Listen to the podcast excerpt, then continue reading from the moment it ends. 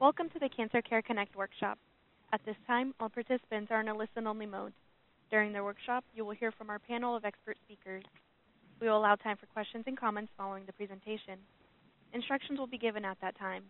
If anyone should require assistance during the workshop, please press star then zero on your touchtone telephone. As a reminder, this workshop is being recorded. I would like to introduce your moderator for today's workshop, Dr. Carolyn Messner, Director of Education and Training at Cancer Care. Please go ahead. Oh, well, thank you so much, Glenda. And I, too, would like to welcome everyone to today's Cancer Care Workshop Update on Glioblastoma. And we are very delighted to be able to offer this program. And this program is being offered in collaboration with about 24 other cancer organizations. And there are three um, brain tumor organizations that I want to highlight as well the Brain Tumor Foundation and Brain Cancer Initiative Chris Elliott Fund and National Brain Tumor Society. So you'll be getting information about all of these resources for you to have. They are on the brochures as well, and the materials.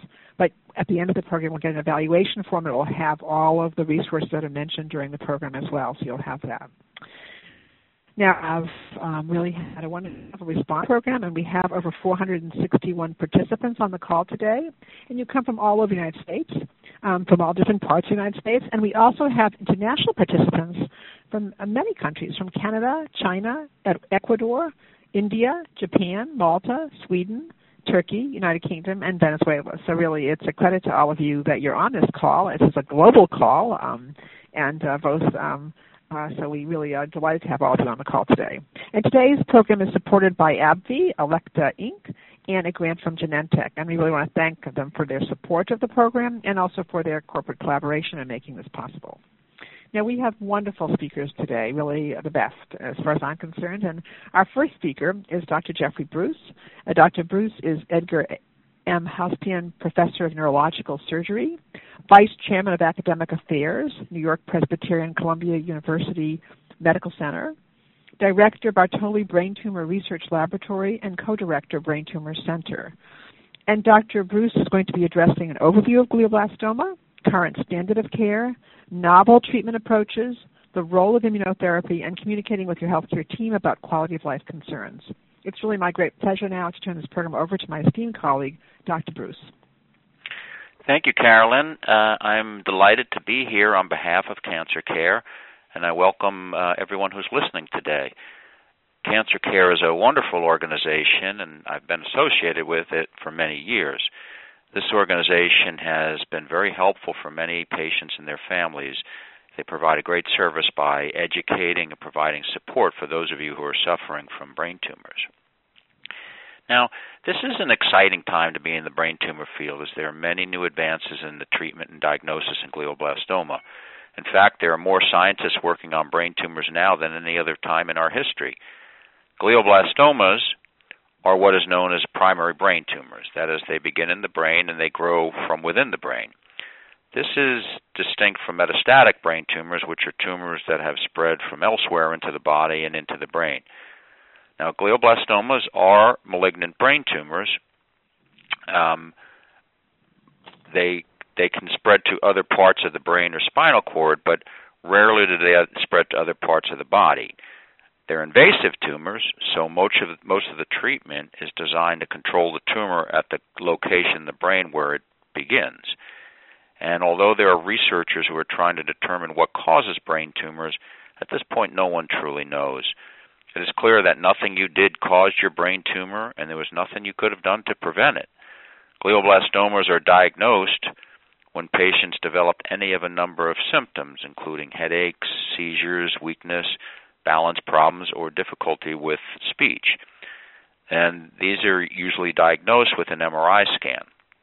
The current standard of care relies on surgery, followed by six weeks of radiation, and then chemotherapy with a drug called Temodar.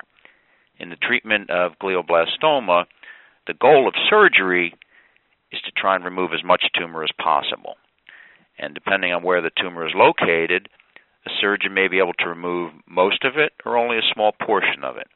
In some cases, only a biopsy may be reasonable. Now, the problem with these tumors is that they invade into the normal brain, so it's not possible to completely remove them with surgery. There are a variety of techniques, though, and tools that make surgery safer than ever. And surgery accomplishes two goals. One is to remove some of the mass effect on the brain that is causing problems, and the other is to provide tissue to give to the pathologist so that he or she can make the diagnosis. Now, many patients are on steroids after the surgery to try and reduce the amount of swelling. These can have certain side effects, including increased appetite, weight gain, acne, mood changes, stomach irritation, difficulty sleeping. Um, most patients are on some form of anticonvulsants, which are medications to prevent seizures. Not everyone needs this medication, but those that do benefit from preventing the seizures. Some of the side effects of that can include allergies, dizziness, or fatigue. Once the surgery is complete and the patient has recovered, he or she will then undergo 30 treatments of radiation therapy. This is generally given Monday through Friday for six weeks until the 30 treatments are up. And it's generally pain, painless treatment, but some of the side effects can include hair loss, tiredness, and skin irritation. Chemotherapy is also given, and the standard chemotherapy is a drug called temozolomide, otherwise known as Temodar, and this drug has been shown to be effective at slowing down tumor growth. It is sometimes given during the radiation, sometimes given after. In any event, it is effective in any manner that it's given. Surgery, radiation, and Temodar are the current standard of care. Now, when a tumor grows back after the standard treatment, then one of the many novel experimental treatments become an option. The novel therapy approaches that people are most familiar with involve different types of chemotherapy. There are many new drugs being developed all the time that are designed to target the growth of the brain tumors. Some of the novel treatment approaches include ways to alter the chemotherapy so it gets better penetration into the brain. Also, many of these drugs are designed to have less side effects and to be more effective at killing tumor cells. With with the advances nowadays in molecular biologic and other scientific techniques, scientists have been able to determine very detailed molecular and genetic analysis of individual tumors. This has led to a lot of excitement into the area of so called personalized therapy. What this means is that scientists can analyze a given tumor and determine what parts of the tumor are causing the growth that are different from other people's tumors. And with that in mind, it may be possible to develop special drugs that target these individual problems and are, are best for a given person's tumor. This work is very preliminary and has not been developed to the point that it can be mass produced for every individual, but that is hopefully something on the horizon. Other types of drugs out there are designed to affect blood vessels in the brain or to block the invasion of the brain by the tumor. And I might mention another thing in conjunction with these different drugs, and that is we're working on new ways to deliver these drugs. And in fact, in our own institution, we're about to launch a the first trial ever where uh, the drug is given directly into the tumor through an implantable pump in the patient's abdomen so that instead of having the drug being taken by a pill or given intravenously, it's pumped directly into the tumor itself where you avoid all of the side effects of the chemotherapy. Now, finally, there are some new developments in everything from gene therapy and the use of viruses to attack certain parts of the tumor. These treatments are part of a trend known as biological therapies. This is where specialized viruses or bacteria or the products of these can be used to kill cancer cells. And these sophisticated treatments have been worked out in research laboratories for many years and are just getting into the clinic now. And they are holding out a lot of hope because they represent whole new areas of treatment that that have not been looked at at all yet. One of the very promising areas for brain tumors is the field of immunotherapy. And these are treatments that use vaccines and other strategies to help the body's own immune system to eliminate the tumor. The immune system in human beings is remarkable. It's what allows you to get rid of viruses and bacteria that cause the flu and other types of infections. Basically, the immune system destroys viruses and bacteria because they're seen as foreign invaders, which are then destroyed by the immune cells in the body, just like the Pac Man video games. Interestingly, the immune cells recognize tumor cells like glioblastoma in the same way, just the same way they recognize bacteria and viruses. They recognize, they recognize the glioblastoma as a foreign invader, and the immune system responds by stimulating this this immune response. Unfortunately, the tumor grows faster than the immune system can destroy them. So much of the research now is designing new vaccines or drugs that can boost the immune system response. Much of the immunotherapy work is still at a very early stage, but these results are very provocative and promising. There are also a number of very promising drugs involving immunotherapy, and those drugs that boost the immune system. You may have heard of something called checkpoint inhibitors, which are among the most promising areas of these types of immune drugs that are being tested. And many of these new drugs um, are given in combination with other types of immunotherapy, such as vaccine. So the combination of a vaccine and additional drugs can all stimulate the immune system. You may have also heard of a relatively new treatment that's just being tried, something called uh, CART therapy, or which the CART C-A-R-T stands for chimeric antigen receptor therapy, and this is a way of taking T cells, which are a specific type of immune cell, and modify them so that they bind directly to the tumor cell. So it makes them more effective at uh, at attacking those tumor cells. Well, I I want to end up by talking about uh, a different topic, and that is communicating with your healthcare team. First of all, it's important to seek reputable specialists. It's helpful to find people who are specialists specifically in brain tumors.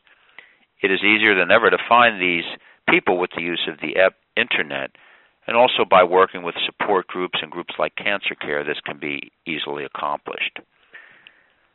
It's important to have some control over your lifestyle, given the inconveniences of having to see doctors and getting tests and treatments.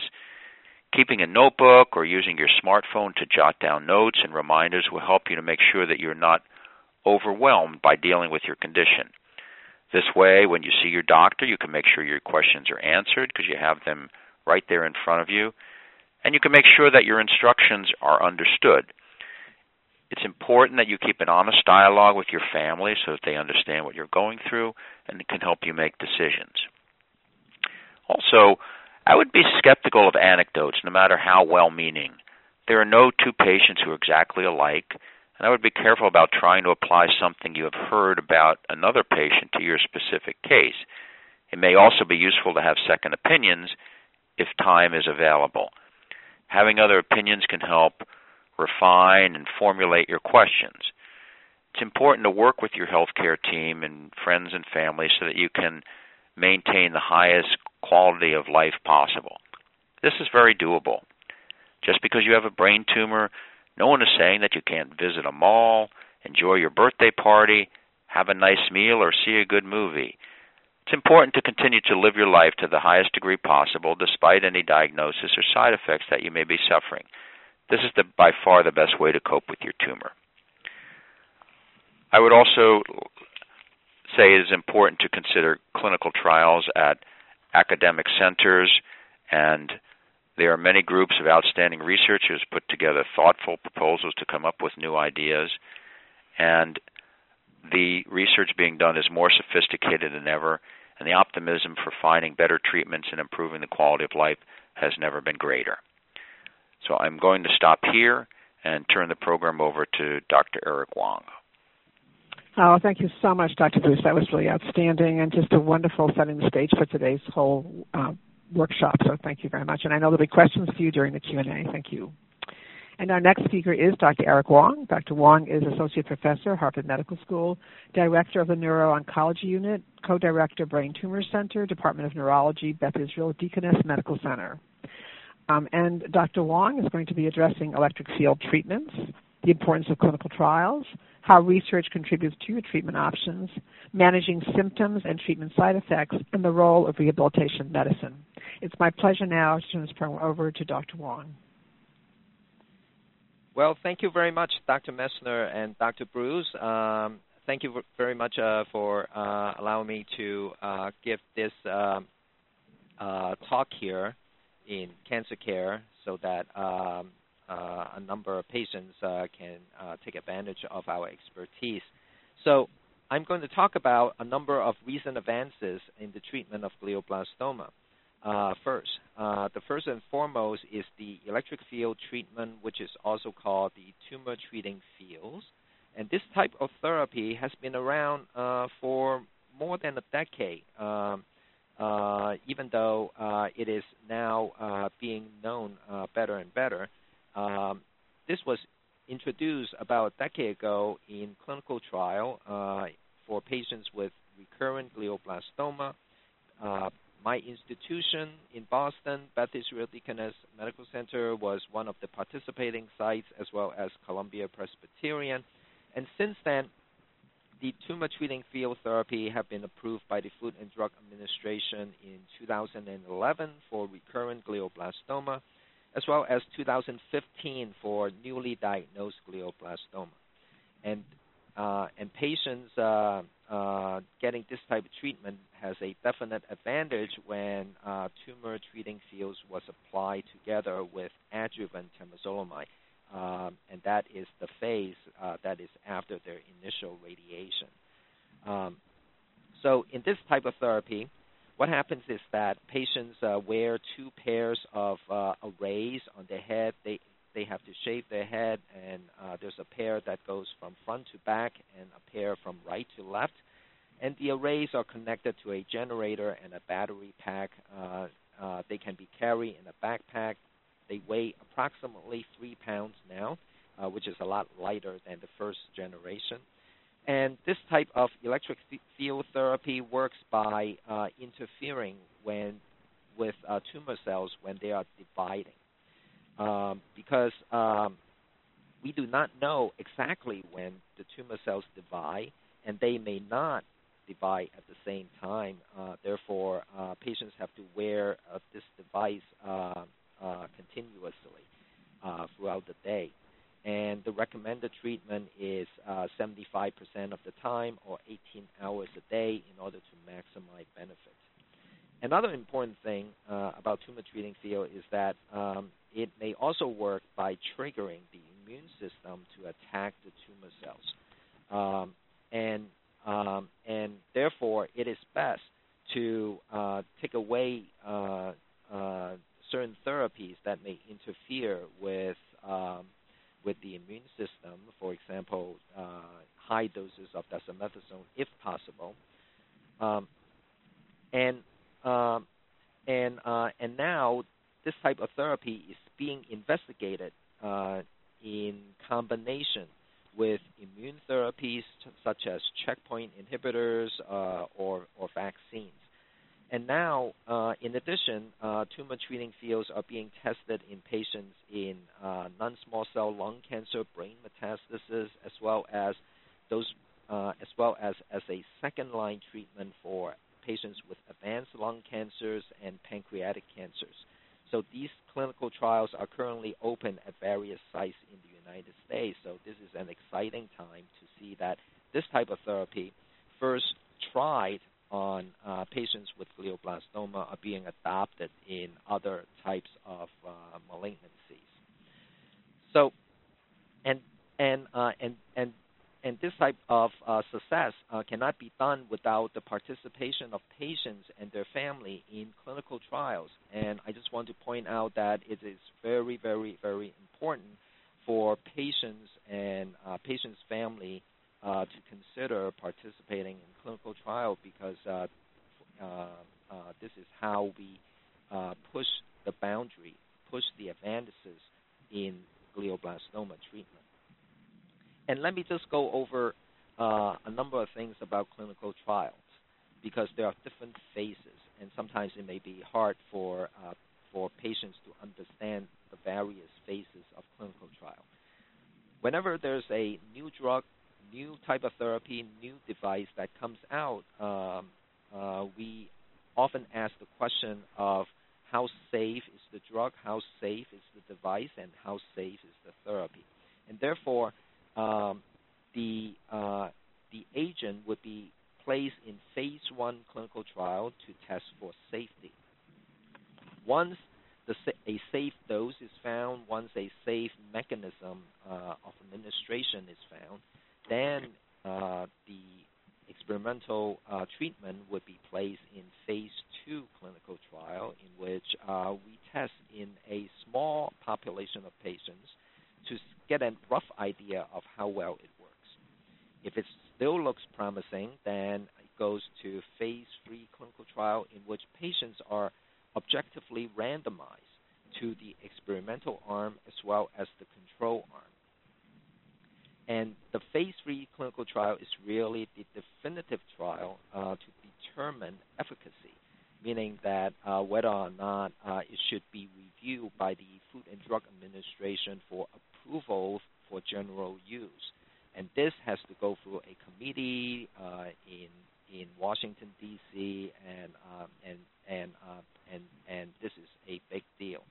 So um, so, uh, so clinical trials is important, and I would certainly encourage uh, all patients to consider uh, participating in clinical trials uh, and have uh, their family members to help them. Now, um, at at the present time, there are a number of therapies that are in clinical trials, including targeted agents, and as Dr. Bruce alluded to, there are vaccine therapies that are available right now. CAR T cell has been talked about um, uh, in in some of the forum for glioblastoma patients, as well as combination therapies. Uh, and combination, I'm I'm referring to therapies that are known to work, and we want to make them work better by adding on um, uh, other uh, drugs or therapies uh, that may augment uh, the known therapies. Another uh, important uh, aspect that I want to talk about in the glioblastoma patient population is how to manage uh, symptom and treatment side effects. And I want and I want and I would like to touch on three points. One is dexamethasone, and uh, the second one is uh, methylphenidate or Ritalin, and the third one is uh, seizures and the management of seizures with anticonvulsants. So first, uh, dexamethasone.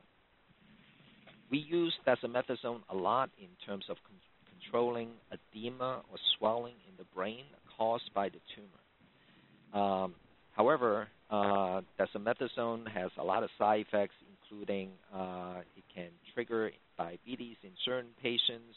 It can uh, suppress the patient's immune system. So, in order to um, uh, minimize these side effects, uh, it is recommended to uh, minimize the use of dexamethasone if possible. One of the uh, important uh, issue in the glioblastoma management is that it has to do with the extent of surgical resection. So, therefore, it is very important to find a neurosurgeon who have the expertise in terms of doing a very safe and very extensive surgery in order to get the most of the tumor out.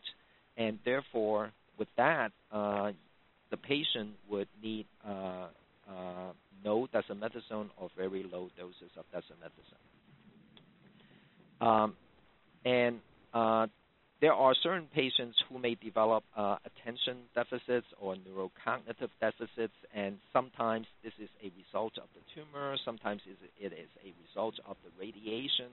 Uh, however, uh, methylphenidate or Ritalin is one of the drugs uh, that can potentially help to make patients function better. So, um, and and when patients develop uh, these problems, uh, neurocognitive problems, and mostly uh, it is um, because of an attentional deficit uh, component, uh, the methylphenidate can speed up the processing speed so that patients can uh, sustain attention, patients can form short-term memory better, and so that they can function better. The last point that I would like to touch on is seizure management. There are a lot of anticonvulsants out there, uh, and anticonvulsant by its very nature can suppress nerve function in the brain. So um, so um, there are certain anticonvulsants that have less neurocognitive side effects, whereas others that have more neurocognitive side effects.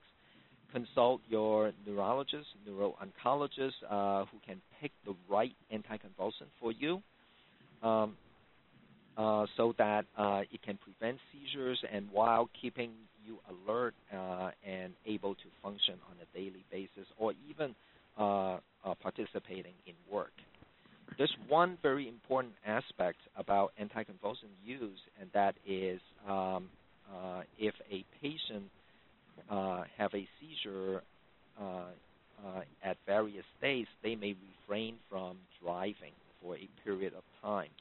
So this discussion about you continuing anticonvulsant while the patient do not have seizures uh, it may require a discussion with the treating neurologist or neuro-oncologist uh, whether or not they want to uh, uh take a risk of uh, sustaining a seizure uh, and then prevent them from driving. The last point that I would like to make has to do with the role of rehabilitation medicine. And, and sometimes patients with glioblastoma, they may have motor deficits, speech problems, balance problems or neurocognitive problems. And uh, because the brain is a plastic organ, plastic I mean by uh, with training, the brain can adapt and find new pathways in order to sustain the function.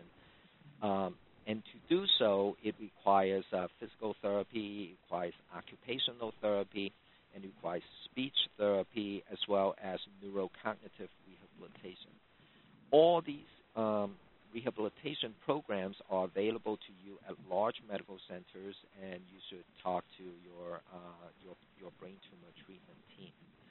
So, so, uh, so, uh, so, I would like to hand this hand the podium back to Dr. Messner, and I would be happy to answer any questions that you may have. Oh, thank you so much, Dr. Wong. That was very comprehensive and excellent, and really um, very important information for everyone to have. And I know there'll be questions for you as well during the Q and A. So thank you so much.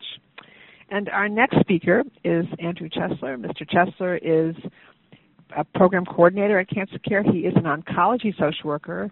And Mr. Chesler is going to address Cancer Care's free psychosocial services and programs and the role of support groups. It's really my pleasure now to turn this program over to Mr. Chesler. Thank you, thank you, Carolyn. Uh, it's a pleasure to be part of this call today. Um, I'd like to uh, start by speaking about the importance of uh, creating a support network when a person is diagnosed with glioblastoma and how cancer care can be a part of that network. There are several ways we can help.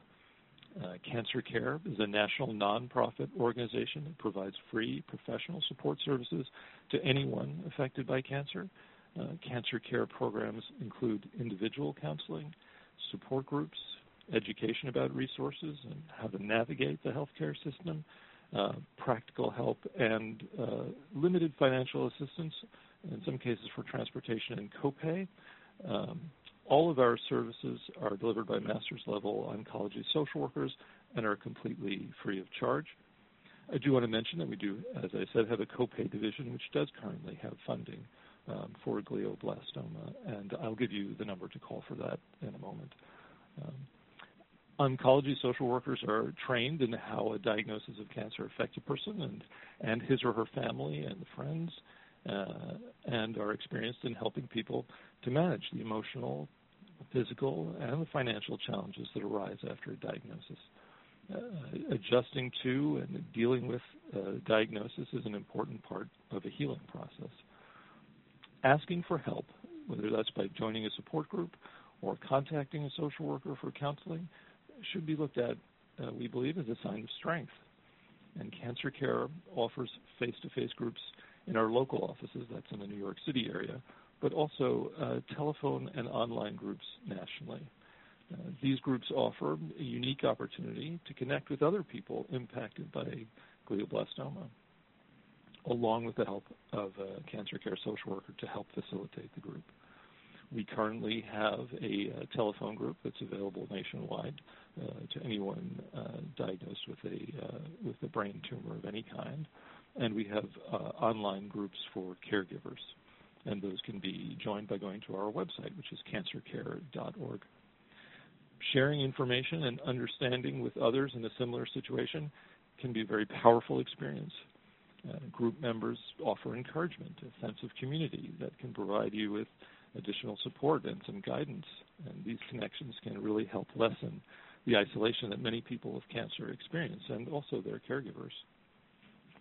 So, as we've learned from today's program, there's a lot of information to digest uh, and make sense of. Uh, our social workers can help you understand what this all means for you and for your family. Uh, cancer care social worker can help you prioritize and consider the questions that you might want to ask and to get the answers and the information that you need. So please remember that you're not alone. The care services are there to help you. So uh, please contact us uh, at uh, 1 800 813 4673. That's 1 800 813 HOPE. Um, or log into our website at uh, www.cancercare.org for more information about our oncology uh, social work support. Our copay division number is 866-552-6729. Um, thank you for your attention and the opportunity to talk today. And I give you back to Carolyn. Oh, thank you so much, uh, Mr. Chesler. That was really excellent, um, really outstanding. And we will be providing all of you with these phone numbers both copay uh, financial assistance as well uh, as well our general programs. So you'll be getting all that information. So if you're writing it down, you'll also be getting it um, from us after the program and evaluation. Well, now we do have time for questions. I want to thank our speakers. We have lots of time for questions, and so I'm going to um, ask Glenda to explain to all of you how to queue up for questions. Some of you are doing this already because you know how to do that, but some of you do not know. Maybe your first time on the program. So Glenda is going to walk you through how to how to how to ask a question, and we're going to try to take as many of your questions as possible. If we don't get your question, um, then I will give you at the very end of the call the different ways to get your questions answered. So, um, Glenda. Thank you. Ladies and gentlemen, if you would like to ask a question, please press star then one on your touchtone telephone. If your question has been answered or you wish to remove yourself from the queue, you may press the pound key. Those of you on the web may submit questions by clicking Ask a Question. And again, ladies and gentlemen, to ask a question, please press star then one. We have a question from one of our online participants, and I'm going to direct this question first to Dr. Uh, Bruce. Um, are glioblastomas hereditary? Well, glioblastomas are usually not hereditary. There's a very, very small subset of them that can be, but by by far the vast majority of them are not inherited. So if you have a glioblastoma, you need not worry about other family members having them as well. Excellent. Okay. Thank you. Um, and Dr. Wong, did you want to add anything to that, or, um, or?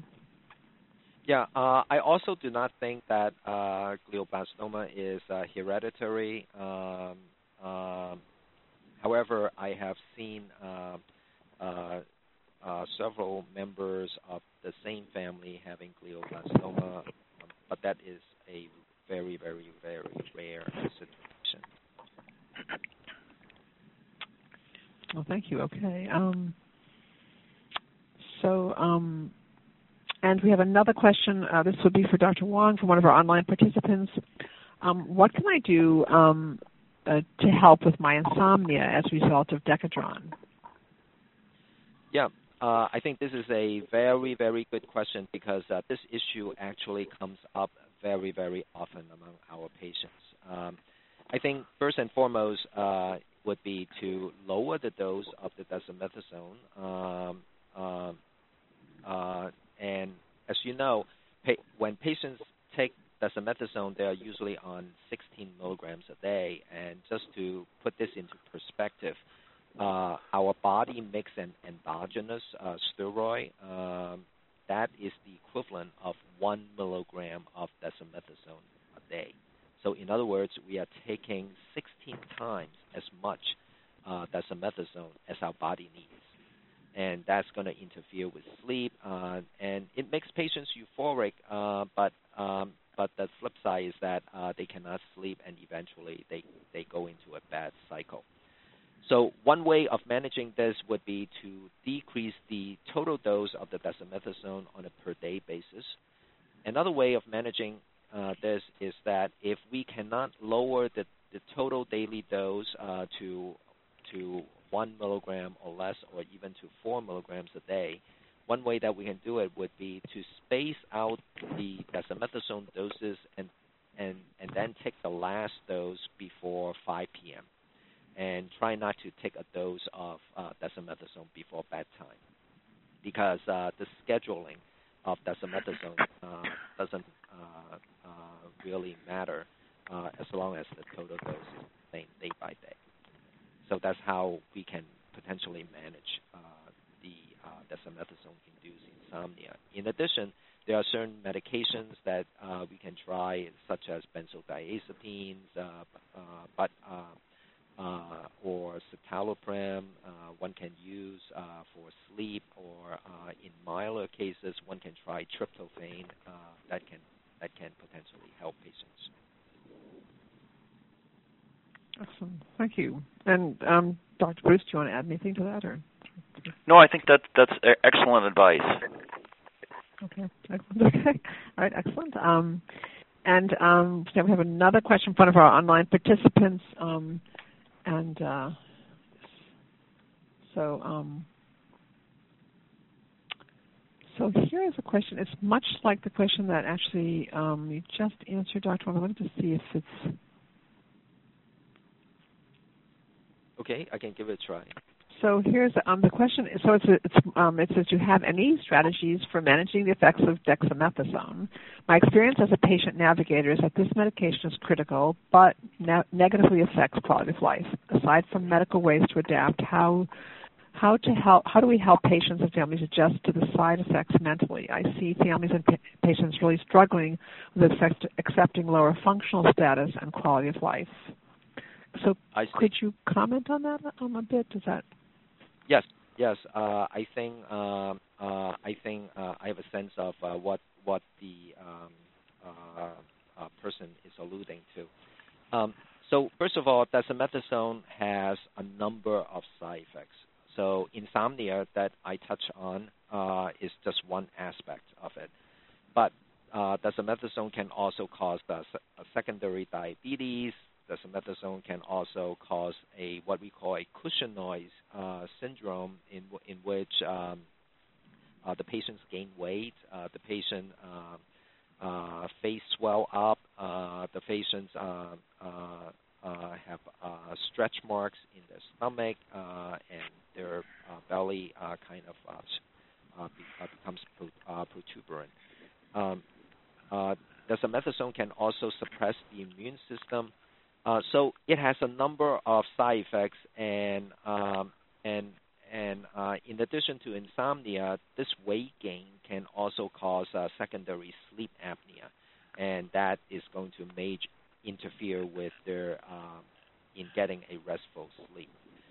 So um, uh, the way around it is to decrease the total dose of dexamethasone. Uh, that's one way. Um, however, there are other medications that can um, that can uh, help to reduce the, the the total dexamethasone dose on a daily basis. And one of the drugs that we use a lot is um, bevacizumab or Avastin.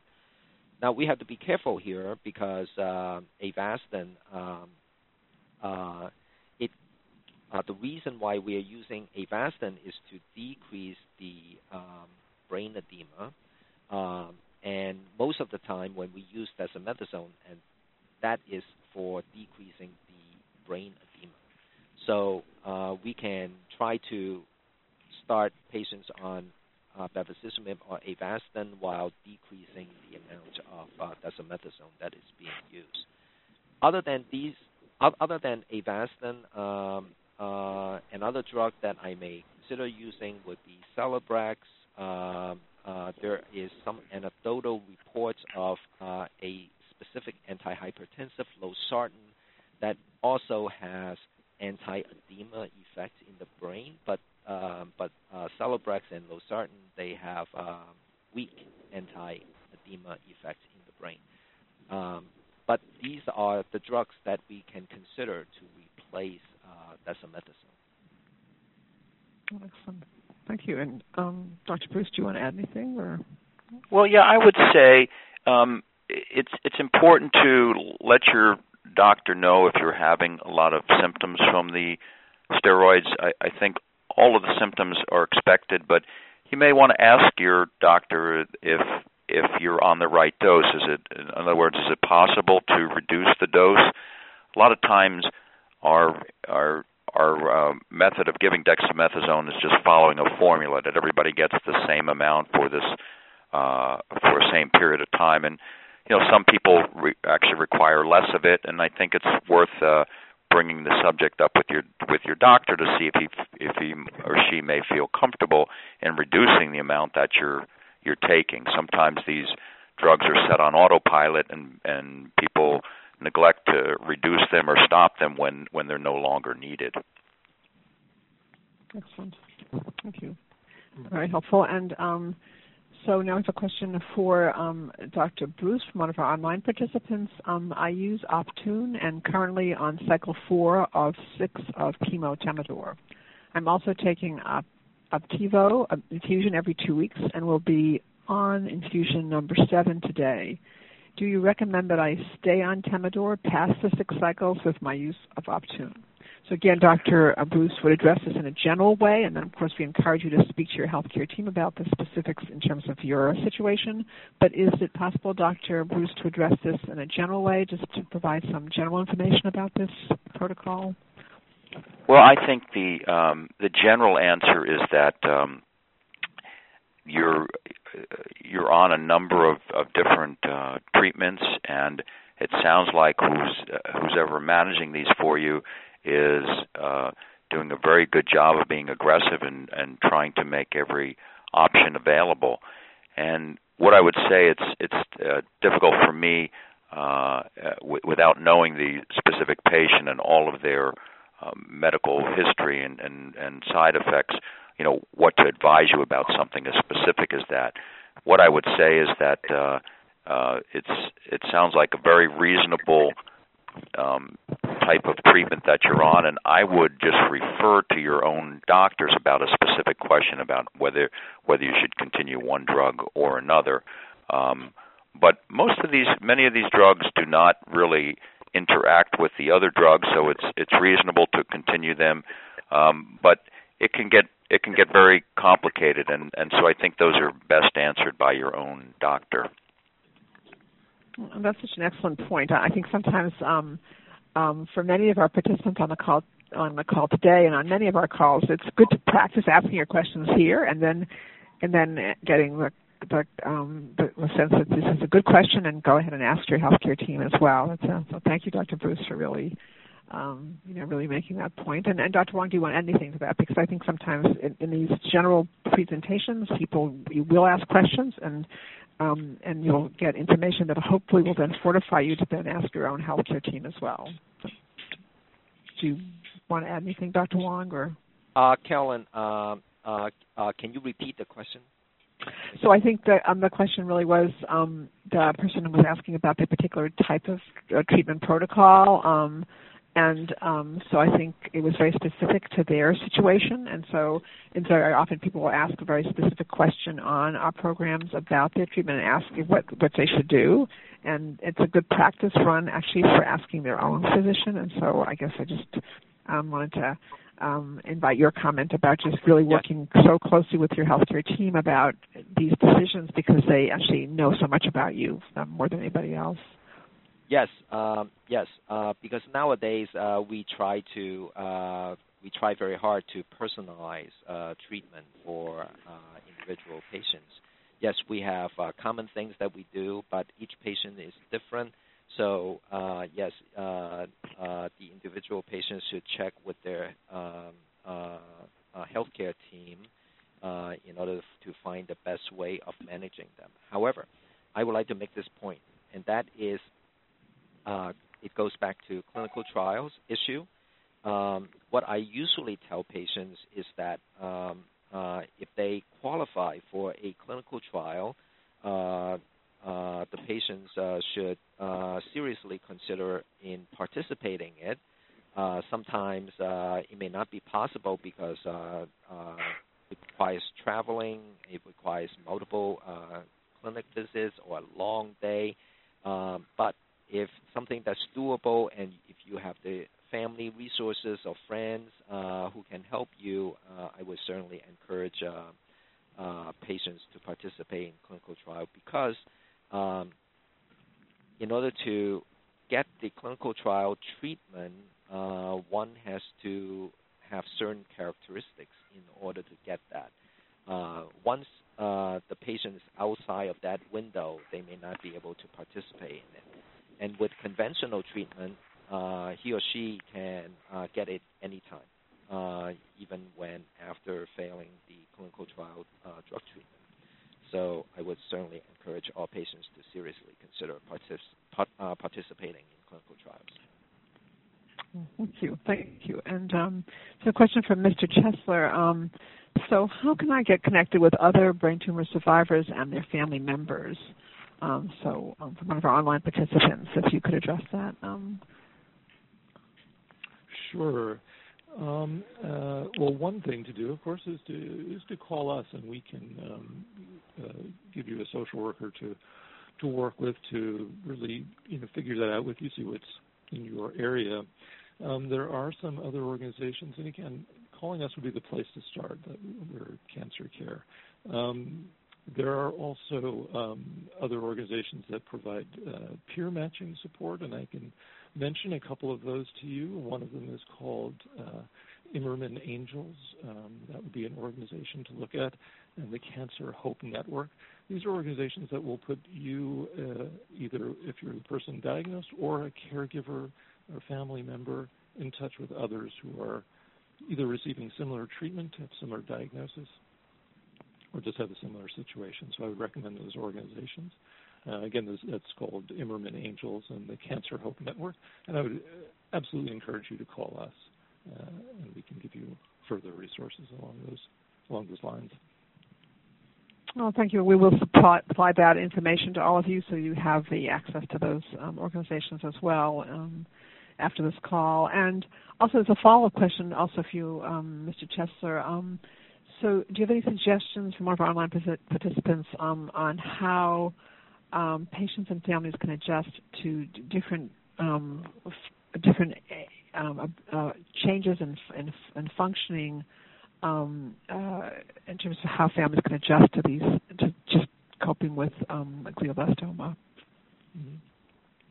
Well, uh, you know, again, reaching out to us or you know your uh, hospital social worker is one way to begin. I mean, having a having conversations, keeping lines of communication open um, is crucial. Of course, um, adjusting expectations is you know is part of this. Um, as uh, Dr. Bruce mentioned uh, at the beginning of this call, um, you know, to live life as normally as possible is, I think, you know, should always be a goal, and to understand that while there may be some limitations um, to have communication and be around people who you know, who make you feel comfortable and make you feel good. I mean, those are crucial things. And uh, again, I would urge anyone to be connected to someone, a professional, with whom you can talk about these things: uh, hospital social worker, patient navigator, uh, someone in your religious organization, if you're if you're uh, if you're connected to a, a church. Um, and again, of course, call us and we'll give you a social worker to help you with that. Thank you. And we have a question, I think, from one of our telephone participants. Um, so, Glenda? Yes. And our next question comes from the line of Deborah M. Your line is now open. Oh, yes. Can you hear me? Yes, Deborah, absolutely. Thank oh. you for your patience. Yes. what do the doctors think of the ketogenic diet as a potential uh, additional therapeutic treatment for GBM? So could you repeat your question just one more time, please, Deborah? Sure. What do the doctors think of the ketogenic diet as a additional therapeutic treatment for glioblastoma? Okay. Um, Dr. Bruce, do you want to start with that one? Yeah, the, the ketogenic diet is one that has uh, been around. It's it's designed to change your body's metabolism in a way that that uses oxygens and oxygen and nutrients differently. And there's been some theoretical um, uh, some some thought that this could help slow down uh, tumor growth. And um, I would say that that many of these these are these are sort of considered alternative uh, medicines, and um, a lot of them are, are really unproven as to whether they help or lot, help or not. Um, and so, what I would say about treatments like that is that if if they're not causing you any harm, I I don't have a problem with patients that want to you know try these different things. However, if they're interfering with your regular treatment or have bad side effects, then I would uh, uh, shy away from them. And I, I think again the fact that they're unproven um, doesn't mean that they don't work or will never work. It's just that uh, it might be better off having your energies in, in other directions. So, um, sort of to summarize that, I'm, I'm not against alternative medicine treatments uh, as long as they don't interfere and are, and are not harmful. Uh, in, in, but it's something you really should discuss with your doctor so that you make sure it's not interfering with the other treatments you may be getting. That's an excellent point. Thank you. And, and Dr. Wong, do you want to comment as well? Yes. Yes, uh, uh, I would like to make a couple of points, and I agree with Dr. Bruce that uh, ketogenic diet should not replace your conventional treatment or um, any uh, treatment that your uh, brain tumor team would recommend to you. Uh, I would view ketogenic diet as an adjuvant uh, if you can handle it. And this is what I mean. Um, um, uh, ketogenic diet uh, it comes in the form of one to three carbohydrate to fat uh, versus one to four carbohydrate to fat. Um, uh, and uh, as the carbohydrate content becomes less and less, uh, it becomes harder and harder to um, to take that kind of diet. Primarily because we all grow up with a large amount of sugar and carbohydrate in our environment. Um, now, the theory behind ketogenic diet is that um, um, tumor cells only run on one type of fuel, and that is sugar. Uh, so if you cut back on the sugar, uh, there's not enough fuel for the tumor to grow. However, our body can use other kinds of fuels like ketones. Uh, our brain can use ketones, and uh, as a matter of fact, uh, ketogenic diet has been used in children with poorly controlled epilepsy. Um, so uh, it uh, it may work in certain patients. Certain patients uh, may be able to tolerate that. However, if if the ketogenic diet really really decreases the quality of life in in the particular patient, I would uh, certainly advise against it, uh, and it certainly should not replace standard treatment. Excellent, thank you. It's really wonderful questions. I great great participants, I must say. And we have another question, and this is for Dr. Bruce from one of our online participants. Are there emerging biomarkers in glioblastoma, and where can I find more information? Uh, yes, there. That the the whole idea of emerging biomarkers is a is a huge area of research right now, and what this means, the the idea of biomarkers, is that uh, as your tumor grows and progresses, it it changes some of the receptors on its surface. It changes some of the proteins that it secretes, and many of these are not only measurable in the tumor itself, but sometimes measurable in in the blood even. And these biomarkers um, and they're they're really a product of all of the molecular biologic changes in the tumor, and because it's easier than ever to do genomic sequencing of a patient's tumor, we're getting more and more information about which markers correlate with which tumors and which prognostic factors. So um, the as as these all of this information accumulates, you can see that statistically you can start to see patterns where certain biomarkers are not only uh, a prognostic measure, but also can begin to be used to determine which treatments are best for a given person uh, based on their biomarkers.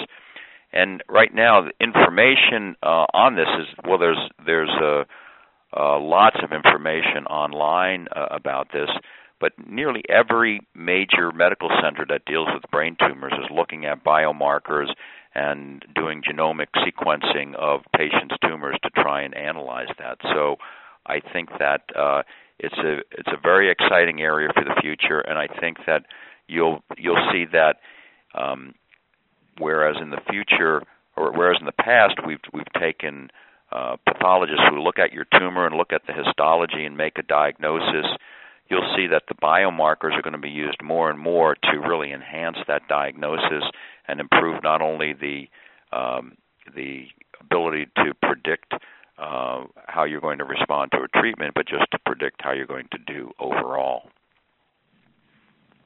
And, and Dr. Wong, did you want to add anything to that?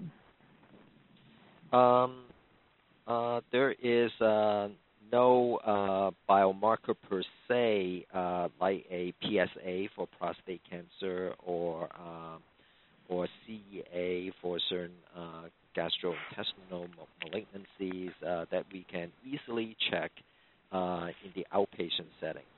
Um, however, there are certain biomarkers uh, that can be done on the tumor um, uh, that can potentially be linked to a uh, targeted drug. So this is what I mean. Um, there are certain mutations uh, within tumors uh, that can uh, potentially be treated with a specific drugs. Now, those drugs are in use in other disease Um, uh, uh, domains. So, for example, in lung cancer, there are certain targeted agents against uh, epidermal growth factor mutants or ALK or ROS1 rearrange tumors. those, if the patient's glioblastoma um, has that type of mutations, those drugs can potentially uh, be useful. Uh, there are certain uh, companies uh, that would do uh, uh, sequencing of the patient's tumor in order to identify those mutations. So in the Boston area, there's a company called Foundation Medicine that can sequence the tumor. Various um, academic medical centers have their in-house sequencing um, program. I'm certainly uh, certainly at Columbia uh, and also at my institution, uh, that can potentially identify these uh, these uh, uh, specific biomarkers that can be linked to a specific drug. So that may be useful for patients. Excellent, thank you. And we have um, this will be our last question here. Um, um, this is um, so our last late breaking question. Are there any, st- and this I'm going to direct to Dr. Bruce, are there any statistics on how many astrocytomas evolve into glioblastomas? Let's address that. Um, well, that's that's a very provocative question. I think, you know, as you know, there are four grades of astrocytoma. There's grade one, which is called pilocytic astrocytoma, and those are mostly found in children. And many times a grade 1 astrocytoma is a very benign tumor, and, and many times those can be cured. Grade 2 or, or low grade gliomas are uh, generally slow growing tumors, uh, but they ultimately grow into grade 3 or grade 4 tumors over time. Grade 3 uh, gliomas are, are the so called malignant glioma, malignant astrocytoma, and grade 4 glioblastoma. And what I would say about grade 2 or low grade gliomas is that they can be very variable in how they behave. Some of them ultimately grow quickly, some of them grow very slowly, but I would say over time they are all destined to become higher grade tumors. Uh, I guess nothing is ever 100%, but I would say, you know, at a at a greater than 90 plus percent of the time, these tumors will will turn into higher grade tumors. They may do it at different rates, and it may take many years for that to happen in some cases. But ultimately, that's the uh, that's the natural progression of uh, of these low grade tumors. Excellent, thank you. Um, well, this has been an extraordinary call. I want to. I actually want to thank our speakers. You've been just phenomenal. I have to say. You, you can't hear us applauding, but we are all applauding you. I also want to thank all of our participants because you've all asked really, really such really great questions. Uh, it's a very uh, in, informed group. Uh, very good questions have been asked, and um, I know there are more questions. So I want to move on to that issue that I said. Well, if you didn't get your question answered, I'll give you some suggestions of how to get them answered. So one thing that did come up during the call is, of course, we know that many of you like to kind of do some research on um, yourselves on information, we do recommend that you do go to actually um, very credible sites for that. So one that we often recommend is the National Cancer Institute. Um, their number is 1-800-422-6237. We also have three brain tumor organizations that we actually um, are, are, you'll get that information at the end of the call and, and, got it actually before the call as well. But they also have a, a, a really a whole repertoire of, of, information specialists that can help with questions as well. Also, the National Cancer Institute does have a live chat feature uh, at www.cancer.gov so both people in the U.S. and internationally, you can go to that site, and it's kind of their homepage, and it has a live chat, and you can post your question, and the information specialists at the National Cancer Institute will then um, find information to help you. But the other, of course, that has come up a couple of times during the call today is your own healthcare team. We certainly want you to um, always, you know, bring your questions to your healthcare team. Um, they know the most about you. They're treating you and they can be very helpful with questions. And I hope you all at the end of today's call feel a great deal of permission from our speakers to be sure to ask your own healthcare team your questions because let's face it, they know you, they care about you, and they really want to know what's you know what is best for you. So that's really very important. Um, and I also want to say that um, at today's call, we hope you've gotten some information from this call that will be useful to you. We hope you've also gotten some support. Um, we are going to send you all an evaluation form. We would love to get your feedback as to your thoughts about the call, also topics you would like us to offer going forward. And um, most importantly, as we are about to conclude the program today, we don't want anyone on this call to feel that you're alone. We want you to feel that you're now part of the cancer care community and that to some extent we're here to help you. And we're here to provide support and help to you um, in your coping with glioblastoma cancer in general, um, and for both people living with glioblastoma themselves and their family members. I also want to point out a program that you'll be hearing about um, from us, but it's a program that we're doing on vision changes resulting from cancer treatment. And um, that program is happening on um, Monday, February 26th. It's actually something that people often don't think about. It's for people with all different types of cancers. And I would welcome all of you to listen to that program. It addresses many of the kinds of eye issues that people often uh, experience when they're undergoing treatment for cancer in general. So it's not specific to glioblastoma, but it might be useful to people on the call and as, as well as their caregivers as well, just to listen in. So again, I want to thank you all for your participation today, and I want to wish you all a very fine day, and thank you all. Ladies and gentlemen, thank you for your participation. This concludes the workshop, and you may now disconnect. Everyone have a great day.